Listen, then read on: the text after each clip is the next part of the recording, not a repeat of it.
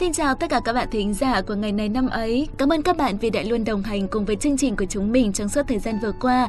Các bạn thân mến, mở đầu chương trình ngày hôm nay, chúng mình xin phép được chia sẻ với các bạn một thông tin rất thú vị.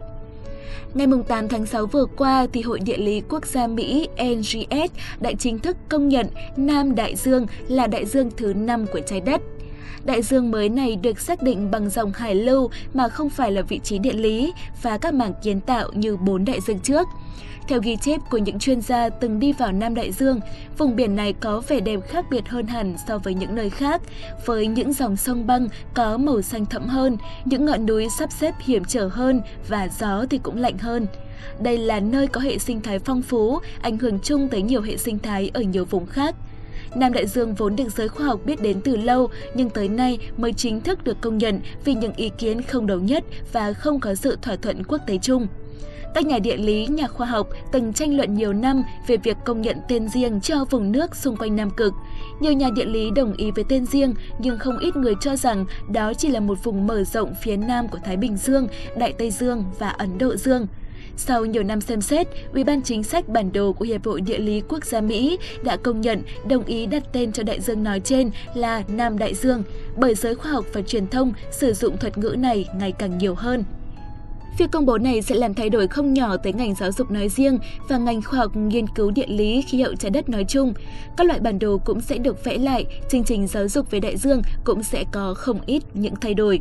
Hy vọng các bạn đã có thêm được một thông tin thú vị, còn bây giờ chúng mình sẽ cùng tiếp tục với chương trình ngày hôm nay.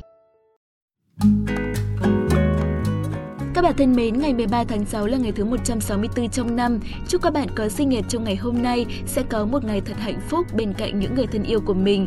Hãy luôn cười thật tươi mỗi ngày vì nụ cười sẽ mang đến những giá trị tuyệt vời mà có thể chính bạn cũng không thể nào tưởng tượng ra. Chúc bạn sang tuổi mới sẽ có thật nhiều niềm vui, nhiều cơ hội và nhiều trải nghiệm. Và bây giờ hãy cùng lắng nghe câu danh ngôn của ngày hôm nay, dành tặng cho các bạn câu danh ngôn. Một người ngay từ chuyện nhỏ mà tỏ ra không hề cẩu thả thì chắc chắn sẽ thành công trong cuộc sống. Câu danh ngôn này có xuất phát từ một câu chuyện, hãy cùng lắng nghe ngay sau đây. Một sinh viên sau khi tốt nghiệp đại học, tìm việc làm ròng rã cả mấy tuần, hết nơi này tới nơi khác mà chẳng có kết quả gì. Lại không may khi đi xe buýt bị kẻ trộm móc ví, mất cả tiền lẫn giấy tờ tùy thân. Sau 2 ngày bị đói rét, anh ta đành phải bới rác để qua ngày. Một hôm, đang lùi cúi bới rác, anh ta bỗng cảm thấy có người đứng phía sau mình. Ngoảnh lại thấy đó là một người đàn ông đứng tuổi. Người đàn ông này chỉ ra một tấm danh thiếp. Công ty này hiện đang cần tuyển người, cậu hãy đến đó xem sao. Hôm sau, cậu sinh viên nọ tìm tới nơi theo địa chỉ. Tại đây đang diễn ra một cảnh tượng náo nhiệt. Có tới 50-60 người đang đứng chờ trong một gian phòng. Trong đó có rất nhiều người mặc com lê nghiêm chỉnh. Thấy vậy cậu ta tỏ vẻ ái ngại, định thoái lui, nhưng rồi cuối cùng vẫn ngồi chờ ở đó. Khi anh ta đưa ra tấm thiệp thì cô nhân viên tuyển người chìa tay ra. "Xin chúc mừng, anh đã được nhận vào làm việc rồi. Đây là danh thiếp của Tổng Giám đốc chúng tôi. Ông ấy đã dặn chúng tôi, có một thanh niên tới xin việc, chỉ cần anh ta đến là sẽ được tiếp nhận làm nhân viên của chúng ta." Như vậy, không phải trải qua bất kỳ một cuộc phỏng vấn nào, người sinh viên nọ cũng được vào làm việc ở công ty. Về sau, sự nỗ lực cá nhân, anh ta được đề bạt làm phó tổng giám đốc. "Thế tại sao ngài lại chọn tôi vào làm việc?" Nhân lúc nói chuyện phiếm, người thanh niên hỏi vị tổng giám đốc. "Bởi vì tôi biết xem tướng, thấy cậu là một nhân tài hiếm có." Mỗi lần nghe hỏi, ông ta đều mỉm cười với một vẻ bí ẩn. Sau đó vài năm, công việc của công ty ngày càng phát triển, tổng giám đốc phải đi đầu tư ở một thành phố mới. Trước khi đi, ông ta ủy quyền cho người thanh niên giải quyết mọi công việc ở xí nghiệp cũ. Hậu chia tay, anh ta về vị tổng giám đốc ngồi đối diện trong phòng chờ hạng nhất của sân bay. "Chắc cậu vẫn muốn biết vì sao tôi lại chọn cậu vào làm việc phải không? Bữa đó ngẫu nhiên mình nhìn thấy cậu đang nhặt rác và đứng quan sát rất lâu. Thấy mỗi lần sau khi cậu nhặt lấy những thứ cần thiết, số còn lại đều bỏ cẩn thận trở lại thùng rác. Khi ấy mình nghĩ, một người ở trong hoàn cảnh khó khăn như thế vẫn làm những việc nhỏ cẩn thận và chu toàn, thì cho dù người đó có trình độ học vấn và hoàn cảnh như thế nào thì mình cũng phải tạo ra cho anh ta một cơ hội. Vả lại, một người ngay từ chuyện nhỏ như thế mà tỏ ra không hề cầu thả thì chắc chắn sẽ thành công trong cuộc sống. Bạn thấy đấy, đôi khi thành công lại xuất phát từ những điều rất nhỏ, từ những thói quen tốt hàng ngày. Vì vậy, hãy ghi nhớ câu danh ngôn của ngày hôm nay và coi nó như một kim chỉ nam trên con đường của mình các bạn nhé. Phần cuối của chương trình ngày hôm nay, hãy cùng với hai MC dễ thương và thông thái của chúng mình tìm hiểu xem ngày hôm nay của những năm về trước đã có những sự kiện quan trọng nào xảy ra.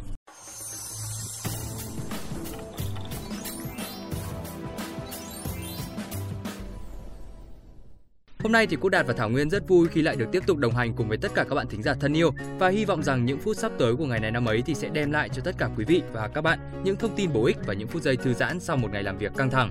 Hello, xin chào các bạn thính giả thân yêu. Nguyên này, không biết là dạo này thì Nguyên học hành thế nào rồi? Lâu lắm không hỏi chuyện bạn bè tôi. Đó, có quan tâm đến bạn bè bao giờ đâu. Tôi vẫn bình thường, không là nắng nên là cũng không dám chói chang như Đạt đâu.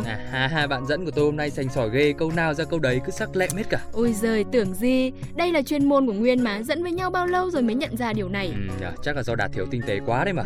Đến tận bây giờ mới hỏi bạn học hành công việc như thế nào thì biết độ tinh tế của ông bạn dẫn của tôi đến đâu rồi. Thôi được rồi, Đạt sẽ cố gắng quan tâm và chăm sóc Thảo Nguyên nhiều hơn, thế có chịu không? Thôi được rồi, cứ liên thiên mãi, không tính bắt đầu chương trình à? Các bạn thính giả đang mòn mỏi chờ đợi rồi kia kìa. Ok, nhất trí với Thảo Nguyên. Chúng ta hãy bắt đầu chương trình ngay thôi nào. Thưa quý vị và các bạn, ngay sau đây chúng ta sẽ bắt đầu chuyên mục ngày này năm ấy, ngày 13 tháng 6, ngày thứ 164 trong năm. Đầu tiên sẽ là những thông tin tại Việt Nam.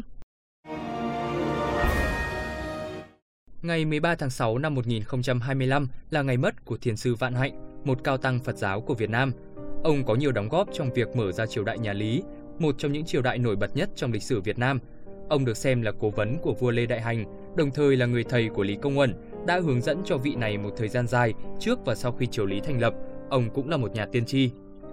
Các bạn thân mến, ngày 13 tháng 6 năm 1927 là ngày mất của nhà cách mạng Việt Nam Lương Văn Can. Ông quê tại làng Nhị Khê, huyện Thường Tín, tỉnh Hà Đông, nay là xã Nhị Khê, huyện Thường Tín, Hà Nội. Năm 20 tuổi, ông đỗ cử nhân và dạy học ở Hà Nội. Năm 1908, ông liên kết với các đồng chí lập ra trường Đông Kinh Nghĩa Thục, khởi xướng phong trào Duy Tân. Các sĩ phu yêu nước và nhân dân tiến bộ nhiệt liệt tham gia khiến thực dân hoảng sợ. Ngày 27 tháng 6 năm 1908, nhân vụ đầu độc lính Pháp, thực dân Pháp cho bắt Lương Văn Can để khai thác những tin tức về vụ ấy, nhưng do không có chứng cứ kết tội nên phải thả ông. Năm 1914, nhân vụ ném tạc đạn ở khách sạn Hà Nội, thực dân Pháp bắt hơn 100 người, trong đó có ông và kết án ông 10 năm biệt xứ, lưu đày ở Phnom Penh, Campuchia. Đến 25 tháng 11 năm 1921, ông mới về lại Hà Nội và tiếp tục dạy học. Ông mở trường Ôn Như và chuyên tâm soạn sách. Các tác phẩm chính của ông bao gồm có Quốc sư Phạm Lịch Sử, Hán tự Tuyệt Kính, Ám học Tùng Đàm, Gia Huấn, Hán tự Quốc âm, Hạch đàm Loại ngữ, Châu thư Loại ngữ.